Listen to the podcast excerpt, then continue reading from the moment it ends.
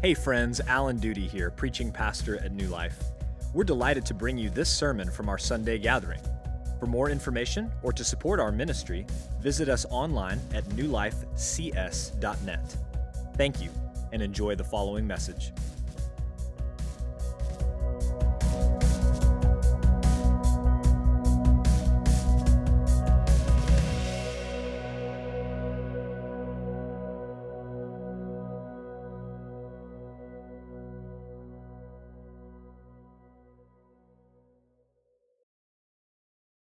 Right. My name is Joshua. I have the privilege of serving as the equipping pastor here, and I'm just very excited to be bringing you God's word this morning. Uh, Micah read the end of our passage this morning, verses 5 through 17 of chapter 12. But this morning, we're going to be looking at Jeremiah chapter 11 and 12 together, uh, just kind of looking at what God's heart is, what God's intention is for us in these two chapters together. Well, A.W. Tozer has famously said, what comes into our minds when we think about God is the most important thing about us.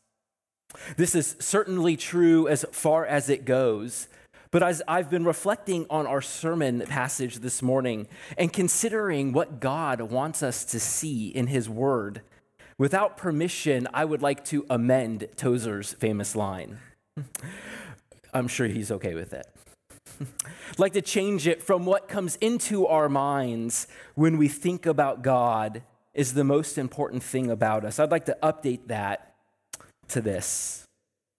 What comes into our minds and what we feel in our hearts when we think about God's heart towards us is the most important thing about us. What comes into our minds, what we feel in our hearts when we think about God's heart towards us, is the most important thing about us. You see, if there is one thing that God wants you and me to know and to feel deep in our bones as we look at Jeremiah chapter 11 and 12 this morning, it is his heart for his people, his grieving and gracious heart for his people. This was certainly the primary thing that God wanted the Israelites to see with absolute clarity because he knew what they were about to experience. He knew that they would experience his judgment, that they would experience the exile being sent out of the land. And as they walked through these very difficult and challenging things, God doesn't want them to forget how he feels towards them. This was crucial for Israel then, and it's just as important for you and me today. We desperately need to know God's heart for us because all too often, or at least for me, when I experience God's discipline, when things happen in my life that, are th- that I think are God's punishment for something I've done or something I haven't done, as we just confessed, one of the first things I can do is question God's heart for me. In the quiet of my mind, I think things that I would never say out loud. Perhaps you can relate. I can think that God's given up on me. I can think that maybe He just doesn't like me or care about me anymore. Or maybe I can think that I've just finally crossed the line and I've placed myself beyond his love for me. Have you ever been there? You there right now? As you contemplate God's discipline on your sin, or when you look at the details or the circumstances of your life, are you ever tempted to question how God feels towards you? I think the truth is that we have all been there. And if we're not there right now, it's only a matter of time before we find ourselves there again. And God, in His grace, has given us this passage to help us. Specifically, here in Jeremiah chapter 11 and 12, God wants to help us as He reveals His heart to us so that we might turn our hearts to Him. That's our main point this morning. God, in this passage, is wanting to reveal his heart to us so that we will turn our hearts to Him. Here, God reveals His gracious and grieving heart so that we will turn our hearts back to Him. You see, God knows that true heart change doesn't come merely when we experience His discipline or His judgments alone. But true heart change comes when we come to see and to know His heart of grace and love for us. That is when true change happens. And so, in our sermon this morning, we are going to walk through this passage and we are going to see God's grieving heart for His faithless people and the gracious heart of our faithful God. I do hope it goes without saying, but I'm gonna, but I am not gonna be able to cover every verse in these two chapters. I'm not gonna be able to draw out everything that there is to see, uh, but I'm going to look at this passage as we go th- work through this passage. I'm going to be looking at it, seeking to, to focus on and to draw out God's heart for us, knowing that He wants to reveal His heart to us so that we will turn our hearts to Him. So, our first point this morning, which takes up the bulk of our passage, Jeremiah 11 1 through 12 13. In our first point, we see God's grieving heart for his faithless people. As our passage opens, God seeks to remind the people of their history and how they first entered into a relationship with him. Follow along as I read in chapter 11, starting in verse 1 the word that came to Jeremiah from the Lord. Hear the words of this covenant and speak to the men of Judah and to the inhabitants of Jerusalem. You shall say to them, Thus says the Lord, the God of Israel Cursed be the man who does not hear the words of this covenant that I commanded your fathers when I brought them out of the land of Egypt from the iron furnace, saying, Listen to my voice and do all that I command you. So shall you be my people, and I will be your God. That I may confirm the oath that I swore to your fathers, to give them a land flowing with milk and honey, as it is this day. Then I answered, So be it, Lord. Here in these verses, God shows us how he took the initiative to enter into a relationship with the people. Look again at verse 4. He says, he says that I commanded your fathers when I brought them out of the land of Egypt. Here, God is wanting to, to signal to his people, he's wanting them to see that he is the one who took initiative in this relationship. When they were in Egypt, uh, suffering under slavery, God was the one who took initiative to go and to redeem and to save them from slavery. And as we see also at the end of verse 4, it is not just any relationship that God desires to have with the Israelites, but he desires to have an intimate relationship with them. The end of verse 4, God says, So shall you be my people, and I will be your God. This is a phrase that runs throughout the Bible, and it speaks to the intimate relationship with God that people were created to experience. His desire here is that the Israelites would be his people and that he would be their God. And so, here at the outset of this passage, we see God's heart for his people a love that saved them from Egypt and called them to be in an intimate relationship with him. However, as we have heard the last few weeks, and as we're going to see very clearly in our passage, in spite of God's pursuing love for the nation, the people don't return God's love. Instead, they rebel against him. Hear what God says in verse 9. He says again, The Lord said to me, A conspiracy exists among the men of Judah and the inhabitants of Jerusalem. The people's sin here is so bad that God says there, there must be a conspiracy. The, the people must have gotten together, plotted together all of the ways that they were going to, to sin against God. And verse 10 goes on to unpack what this conspiracy looks like. Follow along. It says, They have turned back to the iniquities of their forefathers, who refused to hear my words. They have gone after other gods to serve them. The house of Israel and the house of Judah have broken my covenant that I made with their fathers. The people's sin here has reached such a great magnitude that God says they have broken his covenant.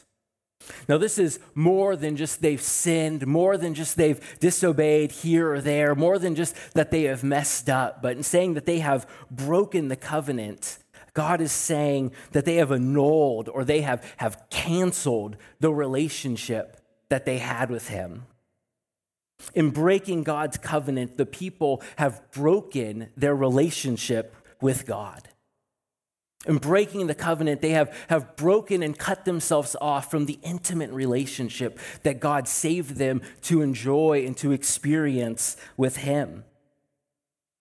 Jeremiah, in verse 11, Jeremiah makes this cut off relationship clear where he says, Behold, I am bringing disaster upon them, and they cannot escape.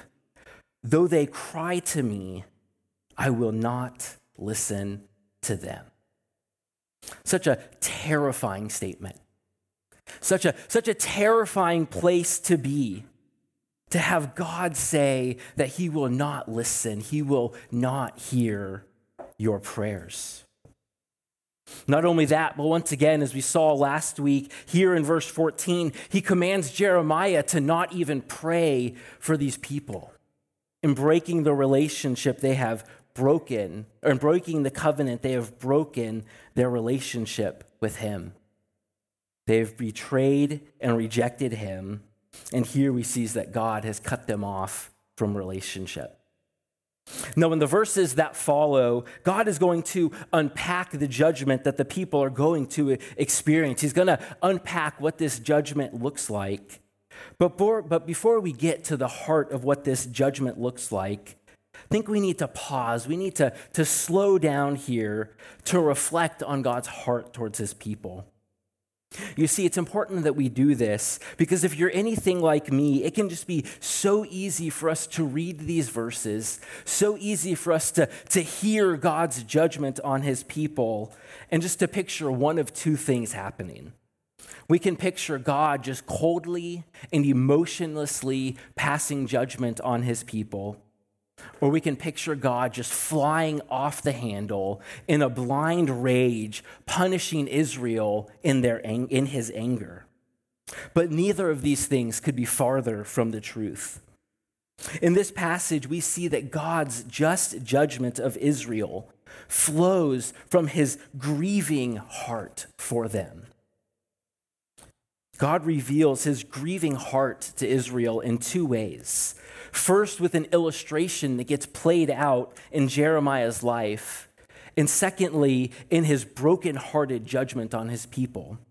So, first, to, to better understand God's heart, let's see this illustration that gets played out in Jeremiah's life. After delivering a sermon in verses in chapter 11 verses 1 through 17, beginning in verse 18, we see the people's response to Jeremiah's sermon. And as you might expect, they don't take these words very well. Follow along as I read verses 18 and 19. This is Jeremiah speaking. He says, The Lord made it known to me, and I knew. Then you showed me their deeds. But I was like a gentle lamb led to the slaughter. I did not know it was against me that they devised schemes, saying, Let us destroy the tree with its fruit. Let us cut him off from the land of the living, that his name may be remembered no more. Hearing the words of Jeremiah, the people respond with a secret plot to kill him. As he says here in verse 18, he was like a lamb who had no clue that he was being led to the slaughter. But rather than allow him to be killed, as verse 18 says, God made it known to him. God reveals to Jeremiah this secret plot of the people to kill him. And beginning in chapter 12, verse 1, we see Jeremiah's response. We, we see this glimpse inside of Jeremiah's heart as he, he responds to this news that his people want to kill him. In verse 1, he says, Righteous are you, O Lord, when I complain to you. Yet I would plead my case before you. Why does the way of the wicked prosper? Why do all who are treacherous thrive? You plant them, and they take root. They grow and produce fruit. You are near in their mouth and far from their heart. But you, O Lord, know me. You see me and test my heart toward you. Pull them out like a sheep for the slaughter and set them apart for the day of slaughter. Jeremiah here, he isn't calm, cool, and collected, hearing the people's plot to kill him. No, he is, is emotionally moved by these people's plot to kill him, and so he cries out to God. Actually, here as we see in verse 1, he doesn't cry out to God, he complains to God.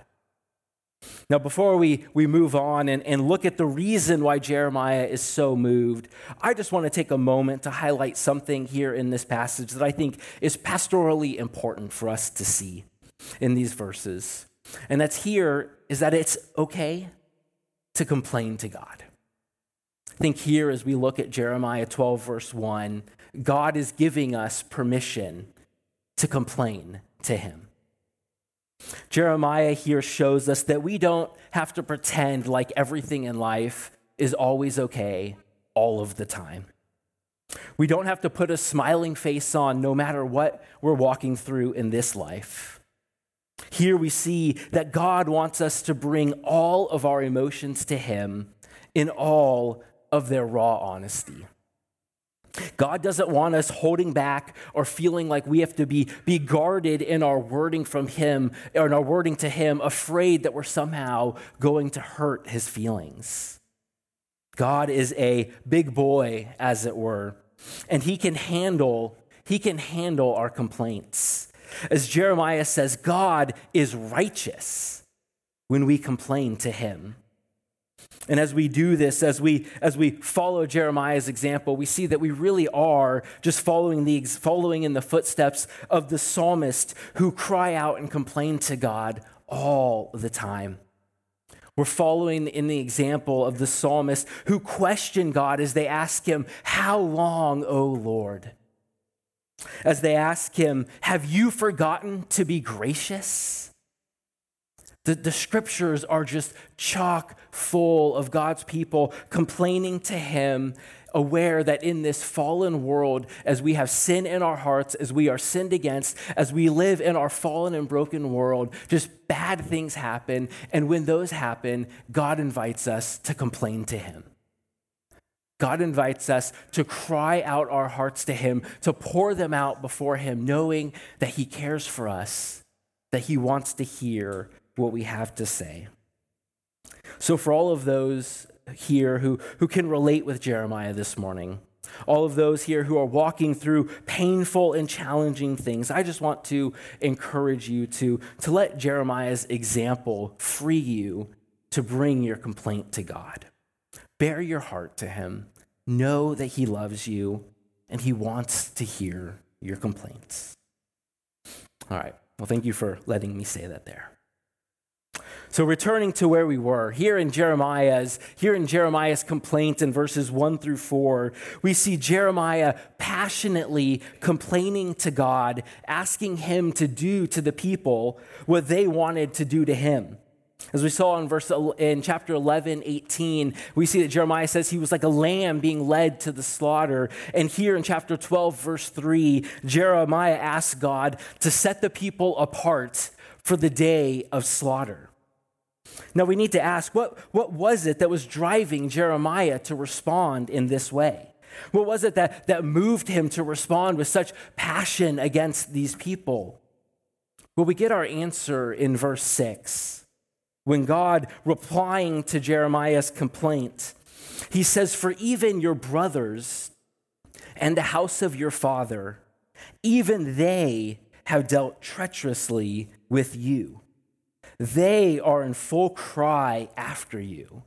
Do not believe them, though they speak friendly words to you. Why was, why was Jeremiah so moved? Well, as we see here, it is because it is Jeremiah's own family. It's his brothers, those of the house of his father, who were secretly plotting to kill him. It was those who were, were closest to him, those who he loved more than anyone else in the world, who had betrayed and rejected him. Can you, can you imagine what this would feel like? Can you imagine what Jeremiah is experiencing here? To find out that those who should have been in his corner, those who should have been supporting him, having his back, those are the very people who have turned on him. They are the, the, the very people that, that he loves with all of his heart. They are the ones who have turned and who now want to kill him. I think Jeremiah's experience here just highlights one of the greatest challenges and ironies of all of life. And that is that the closest relationships that we have with others are the ones that have the potential for the deepest and most fulfilling experiences of love and joy that we can ever experience. But as so many of us know and have experienced, as Jeremiah here experiences in chapter 12, our closest relationships also have the potential for the deepest and most painful experiences of grief and agony that we will ever feel. Here we see that it's the closeness of Jeremiah's relationship with his family that's caused their betrayal to hurt so badly. And this is exactly what God is experiencing too with the people of Israel. Remember, Jeremiah's experience here is meant to be a living illustration of what God was experiencing. In the same way that this was personal and heartbreaking for Jeremiah to hear that his family, those he loved, had betrayed and rejected him, here we see that it was personal and heartbreaking for God because it was the people that he loved, the people that he sought out the people that he desires to be in an intimate relationship with, those are the very people who have rejected him. Those are the very people who have betrayed him and his word. And it just breaks God's heart. We, we can hear God's grief as he begins pronouncing his judgment on his people in Jeremiah 12, verses 7 and 8. Hear, hear what God says. He says, I have forsaken my house. I have abandoned my heritage. I have given the beloved of my soul, the beloved of my soul into the hands of her enemies. My heritage has become to me like a lion in the forest.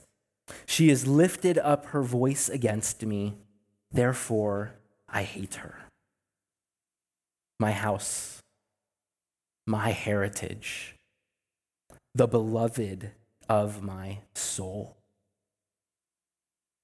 God wants us to see his heart to feel his grief, to know that his just judgment on his faithless people does not flow from a heart of just off the charts anger. It doesn't flow from a place of, of cold, unemotional place, but it flows from a place of deep anguish, deep sorrow, deep grief for the people that he loves so much.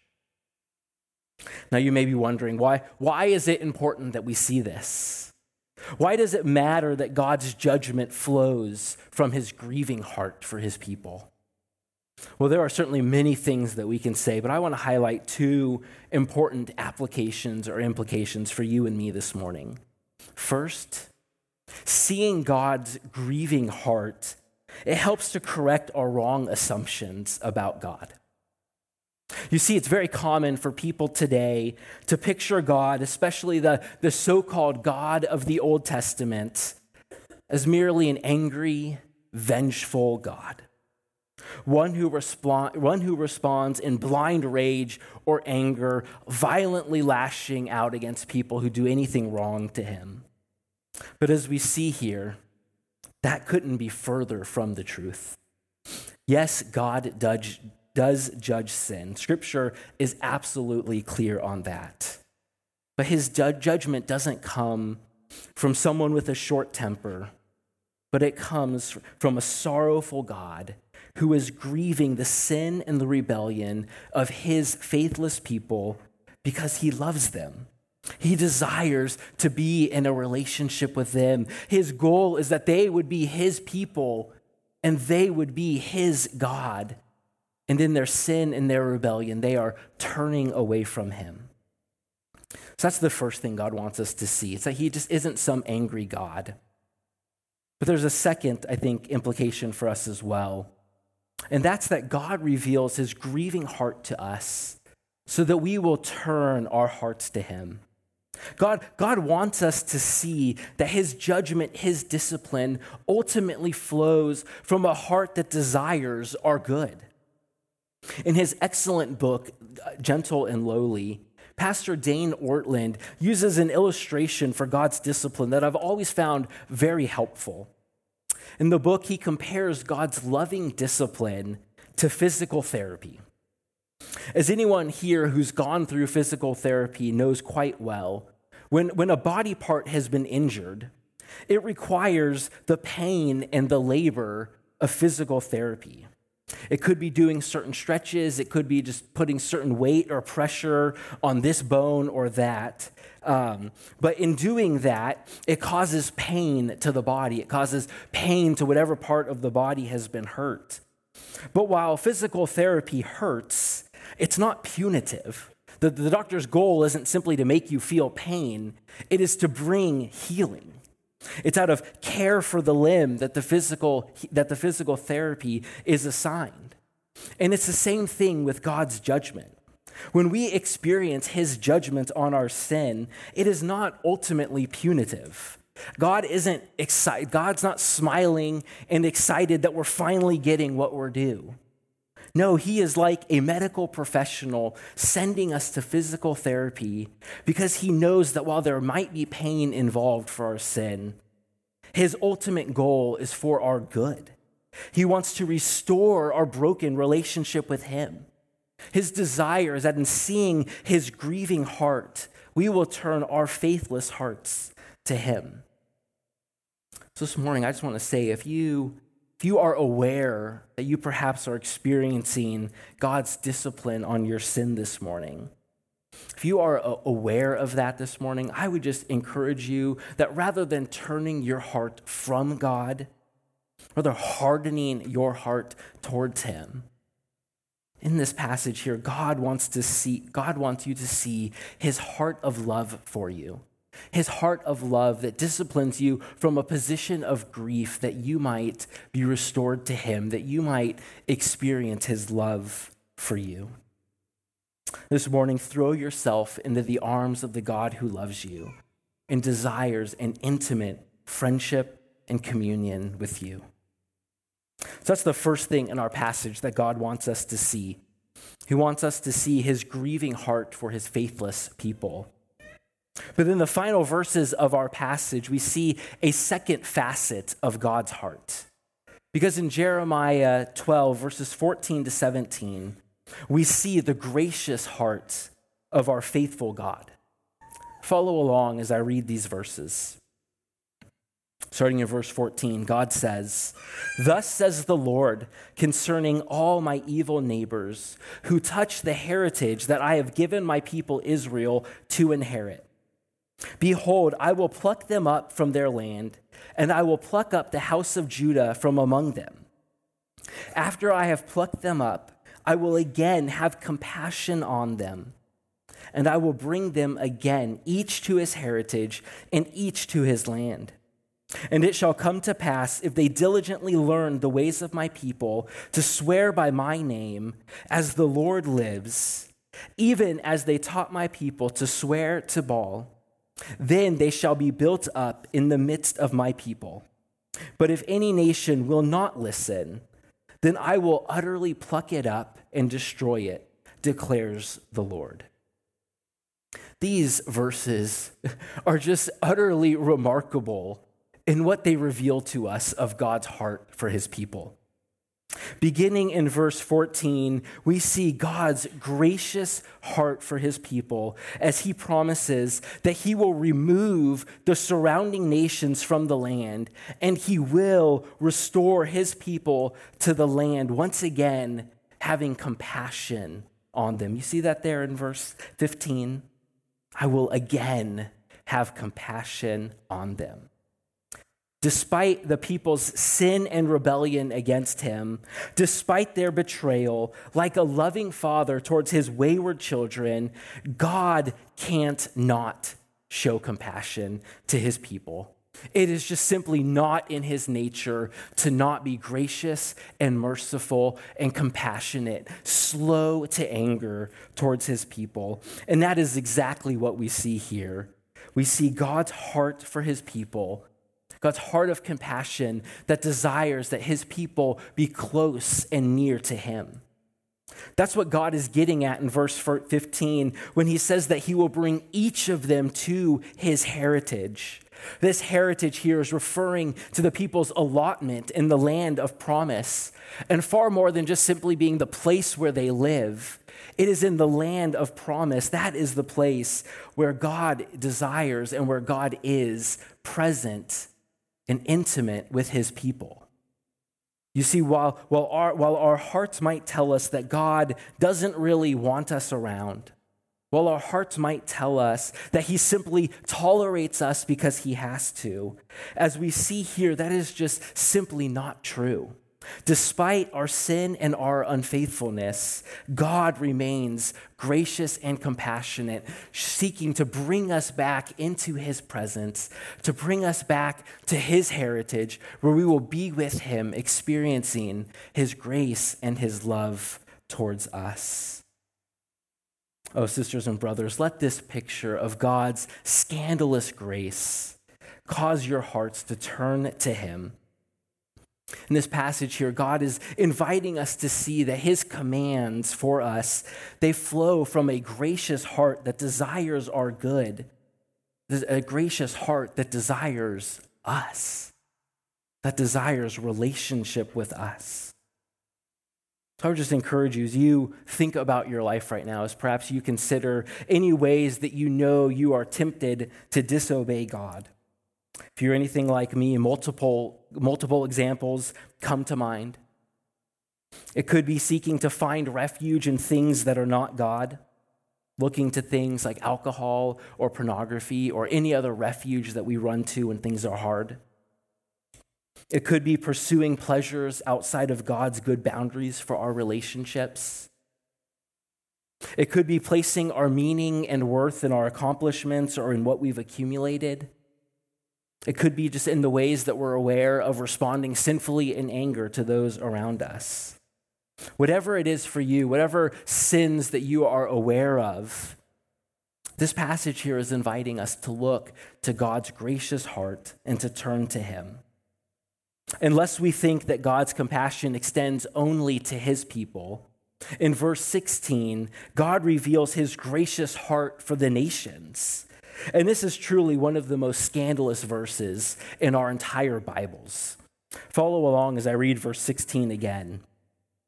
God says, And it shall come to pass, if they will diligently learn the ways of my people, to swear by my name, as the Lord lives, even as they taught my people to swear by Baal, then they shall be built up in the midst of my people. Just imagine that you were the Israelites. What would you want God and what would you want God to say and do to these nations who have been the means of your punishment for all of these years? These have been the people who have been oppressing you, the people who have kicked you out of your land, taken you into exile. What would you want God to say to them? Well, if you're anything like me, you would want God to utterly destroy them. You would want God to pronounce great judgment on them. And while God does promise judgment for those who do not turn from him, we see that in verse 17. before he says any word about judgment, in verse 16, what God shows us is nothing short of amazing. Because here we see his gracious heart for the surrounding nations in his promise of salvation for all who turn to him, for all who swear by his name, saying, As the Lord lives. Even though these people had taught God's people to sin, even though they had caused God's people to turn their hearts away from him to all of the false gods in the land, God invites them to turn to him. And what I find so incredible here is that God doesn't require them to clean themselves up before they come. God doesn't tell these nations that they have to, that they have to wait a little bit, that they have to develop a track record of obeying God before they come. No, here as we see in verse 16, all that God requires of these surrounding nations, all that God requires of them is that they feel their need of Him. As the great hymn, Come Ye Sinners, says. God has, has no requirements on these sinful people, no requirements on these people who have turned God's people away, these nations who have worshiped false gods, who have drawn Israel away from God. God comes to them with this free offer of salvation, revealing his heart for them. Brothers and sisters, you and I serve a God who is gracious beyond anything that we could ever think or imagine. For all of those who are here this morning who, thinks that, who think that perhaps you might just be too far gone, who think that perhaps if I've known what you've done or if I knew what's been done to you, that I wouldn't want anything to do with you, let alone God. If you are convinced that there is no way that God could ever desire to be near you, that he would ever want to be around you, yet alone be in an intimate relationship with you, if that's you, God is inviting you this morning to see his gracious heart. God is inviting you to see his heart of compassion that is inviting you to turn to him. There are no waiting periods, there are no probation periods on God's grace. And if this all sounds too good to be true, then that means that you're getting it. That means that it's making sense. This is true because of the good news that we call the gospel. You and I, no matter what we have done, we can be recipients of God's gracious hearts. We can be returned and restored to a relationship of love with Him because, unlike Jeremiah, who cried out to God to judge the people who were leading him like a lamb led to the slaughter, as we saw in chapter 11, Jesus did not cry out. Jesus was the lamb led to the slaughter who did not open his mouth, who remained silent on his way to the cross, enduring the punishment that you and I deserved for our sins. So that now any and all who turn and who trust in him, who trust in Jesus' life, death, and resurrection, we will never know his judgment. We will only know his grace. This is the gracious heart of our faithful God for his people. The God that invites all, no matter what you have done, no matter your history, God invites you to return to him. Here in Jeremiah 11 and 12, he is revealing his heart to you that you might turn to him. I hope that you're seeing why the most important thing about us is what comes to our minds and what we feel in our hearts when we think about God's heart towards us. Here, God reveals his grieving and gracious heart to us so that we will turn our hearts to him. Pray with me.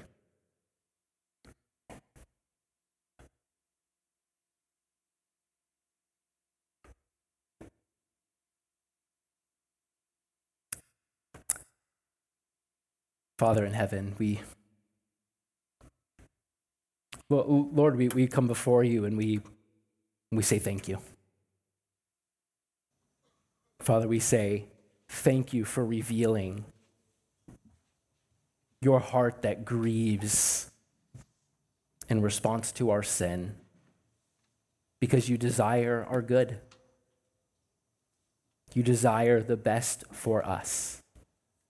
And so your heart breaks when we turn from you.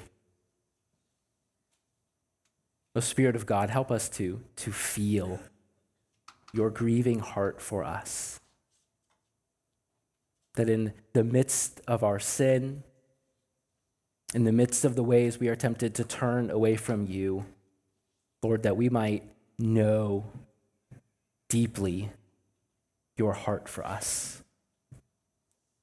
Father, we thank you for your grace that knows no bounds. Father, your grace that invites us to draw near, to come near, to, to sit at the table with you, to enjoy being in your presence, to enjoy being with you. Oh, Spirit of God, we, we need your help, and so we ask that you would give us the faith to believe what we have heard today and give us the grace to live in the good of it. Amen. Thank you for listening to the sermon audio from New Life Baptist Church in College Station, Texas. For more information or to support our ministry, visit us online at newlifecs.net.